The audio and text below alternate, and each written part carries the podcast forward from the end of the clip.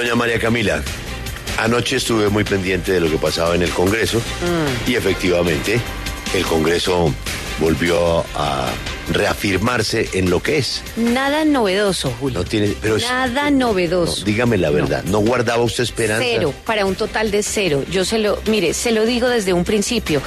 El, el representante Gabriel Santos tenía una fe, había trabajado durante un año. Siete debates había pasado el tipo. Sí, los había pasado. Hizo pero yo trabajo sabía- serio. Mire, en el fondo del corazón, en el fondo del corazón, yo se lo digo, yo sabía que esto no iba a pasar. ¿Por qué? O por falta de quórum, o lo que fuese, cualquier cosa. Y si usted le pregunta a los eh, congresistas que no fueron a votar, le van a decir que es que cualquier cosa, también, cualquier cosa. Entonces, yo le digo, esto ya estaba más que cantado. Entonces no Mucho conectamos a Félix hoy porque ya María Camila echó No. el discurso de Félix. No, pero lo que sí queda uno un poco sorprendido es la inocencia de Gabriel Santos. No. Que ayer estaba No, convencido de que eso iba a pasar. No, ahí sí la falta de experiencia. Eso a las patadas no funciona. Pero, pero segundo, falta de experiencia. Ya va a cumplir cuatro años en el Congreso. Pues, O sea, eh, todavía no sabe cómo operan las puede- cosas allá. Usted el día de la votación en que se está jugando la vida puede estar en desacuerdo con sus compañeros, con su presidente, con Álvaro Uribe, con el Papa, pero usted guarda las formas hasta que haya pasado. Una vez que pasa, el viejo zorro político ahí sí saca las uñas. Pero el día de la votación, agarrar a patadas a sus compañeros, a sus contradictores y a sus jefes, eso es una equivocación que le puede costar la carrera al señor Santos. O, ahora dígame el señor Santos, ¿qué va a hacer de su vida política? Quedó en el piso. ¿Quién lo respeta? Sí, claro. ¿Quién lo respeta? Pero, pero igual. eh, Pero ¿sabe es falta. Es que yo no acepto el concepto de falta de experiencia aquí, Julio. Porque es que Gabriel Santos ya lleva suficiente tiempo eh, dándole ahí a la Cámara de Representantes como para saber cuál es el ritmo, cuál es la realidad, cómo se le habla a los compañeros para que le aprueben las cosas. Igual, Usted yo lo no escuchó creo. ayer en la W. Yo no creo que, eh, es decir, yo no creo que... Sí, pero yo no creo que esto hubiera cambiado, mejor dicho, si él no hubiera hecho esto al final, tampoco hubiera cambiado el transcurso de nada. Usted se sienta. De nada, Julio. Sienta No con María del nada. Rosario Guerra y le dice: Mira. Charo, yo sé que ustedes en el partido me ven a mí como un problema, pero hagamos esto, le da buena imagen al Congreso. No Óigame, pasa nada. senador Rodrigo Lara, usted es un precandidato presidencial, no me haga esta vaina. Esto le da imagen a usted de renovación. Óigame, señor de los comunes, ustedes estaban en el monte, se ganaron esto por un, por un acuerdo de paz. Den una señal de que me apoyan en esto. No hubiera pasado nada. Óigame, señor de Germán Vargas Lleras, dígale a su bancada, Germán, ayúdeme con esto, dígale a su bancada. Quedamos como unos príncipes y mañana volvemos a pelear.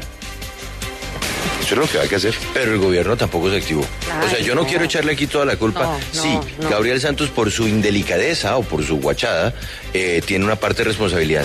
Pero ¿y el gobierno nacional qué? Pero ¿y a quién O sea, agarró, a quién agarró a patadas el señor? Al No, gobierno no, nacional. no, sí, Pero siempre lo ha hecho, Pero no, no, no, pero es que, a ver, lo ha el no gobierno, ayer. el gobierno, el gobierno no tiene también una responsabilidad y un compromiso con los colombianos de cambiar la política y no es desde el gobierno que han dicho que sí quieren también que haya este tipo de modificaciones, Claro. porque no impulsan desde el gobierno. Es que ahí sí el ministro del Interior puede hacer tres llamaditas, cuatro llamaditas, Bueno, necesitamos alinear los partidos en Menos carreta nuestra y más Vamos. Necesitamos al ministro del Interior. De una. Camila, Conca, ¿a usted la sorprendió lo de anoche o estaba cantado? No, no me sorprendió, estaba cantado. Estaba en el punto 10 y sí les quiero decir cuáles proyectos sí se aprobaron y sí se debatieron antes. Por ejemplo, había uno que incentiva el uso productivo de la guadua y el bambú y su sostenibilidad ambiental en el territorio nacional.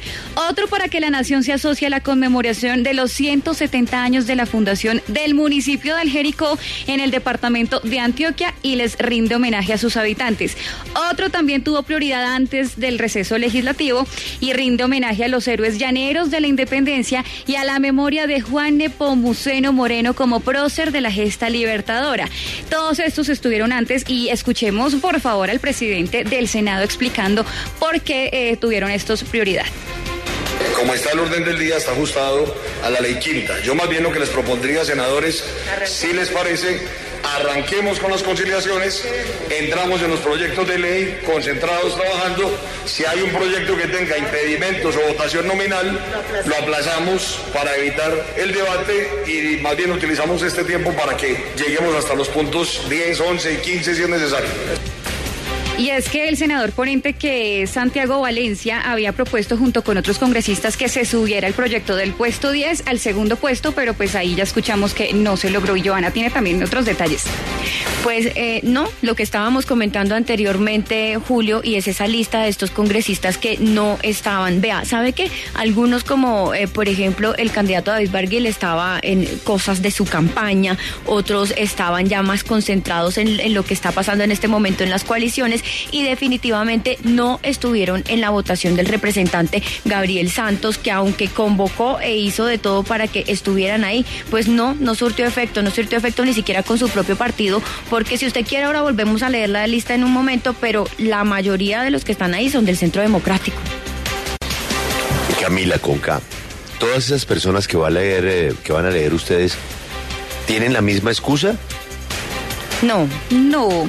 No, pues eh, ahí sí vamos a hacer la tarea ¿Sabe de, Vamos a llamarlos ¿sí? uno a uno. Uno a uno. A ver qué dicen, por qué no estaban, qué estaban haciendo, si estaban enfermos, si ya ¿Qué estaban era lo que pedía? ¿Qué era lo que pedía Gabriel Santos, un congresista que se ha distinguido por su juicio, precisamente por ser una voz diferente dentro de su propio partido?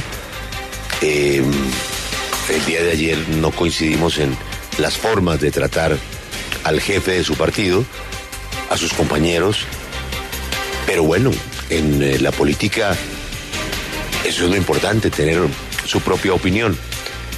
Las formas, las maneras, influyen o no influyen, no lo sé. Pero este señor ha hecho un trabajo impecable y se ha distinguido como uno de los mejores congresistas, juicioso. Le trabajó siete debates. Anoche era su noche. Siete debates. Anoche. ¿Qué pedía el señor?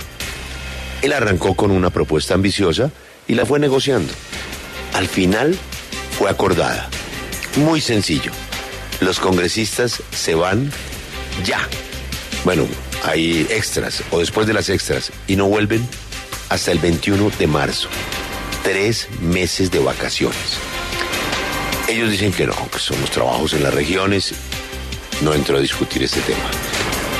¿Qué dijo Santos? Óigame, volvamos el 21 de febrero.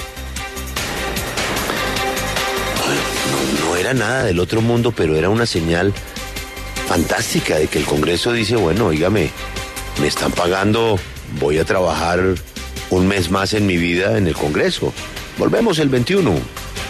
Eso lo había logrado en siete debates. Y anoche se le desaparecieron sus compañeros de partido, de oposición, de no oposición. Mejor dicho, hasta la señora de cafetería se fue. Y eso que ella sí quiere que los congresistas tengan menos vacaciones, ¿no? Por equidad, por equilibrio, porque se parezcan un poquito a ella. Pues porque es que a ella sí le toca trabajar. No, cuando- pues claro. Ella solamente tiene 15 días al año. ¿Quiénes desaparecieron de la escena? Pues Julio, no estaban en la escena los siguientes senadores. Fabio Amín del Partido Liberal, Esperanza Andrade del Partido Conservador, Fernando Nicolás Araújo del Centro Democrático, David Barguil del Partido Conservador, Roy Barreras del Partido de la U, Miguel Ángel Barreto del Partido Conservador, Julián Bedoya del Partido Liberal, John Besaile del Partido de la U, Gustavo Bolívar de Decentes, Ana María Castañeda de Cambio Radical, Mario Alberto Castaño del Liberal, Fabián Castillo de Cambio Radical, Luis Eduardo Díaz Granados de Cambio Radical, Jaime Enrique Dural del Partido Liberal, Laura Fortich del Partido Liberal, Daira de Jesús Galvez de Cambio Radical, Yesid Rafael García de la Alianza Verde, Nora García del Partido Conservador, Juan Carlos García, García del Partido Conservador, Guillermo García Realpe del Partido Liberal, Lidio García del Partido Liberal, Andrés Felipe García Zucardi del Partido de la U, María del Rosario Guerra del Centro Democrático, Carlos Eduardo Guevara de Mira, Honorio Enríquez del Centro Democrático, Carlos Jiménez de Cambio Radical, Rodrigo Lara de Cambio Radical,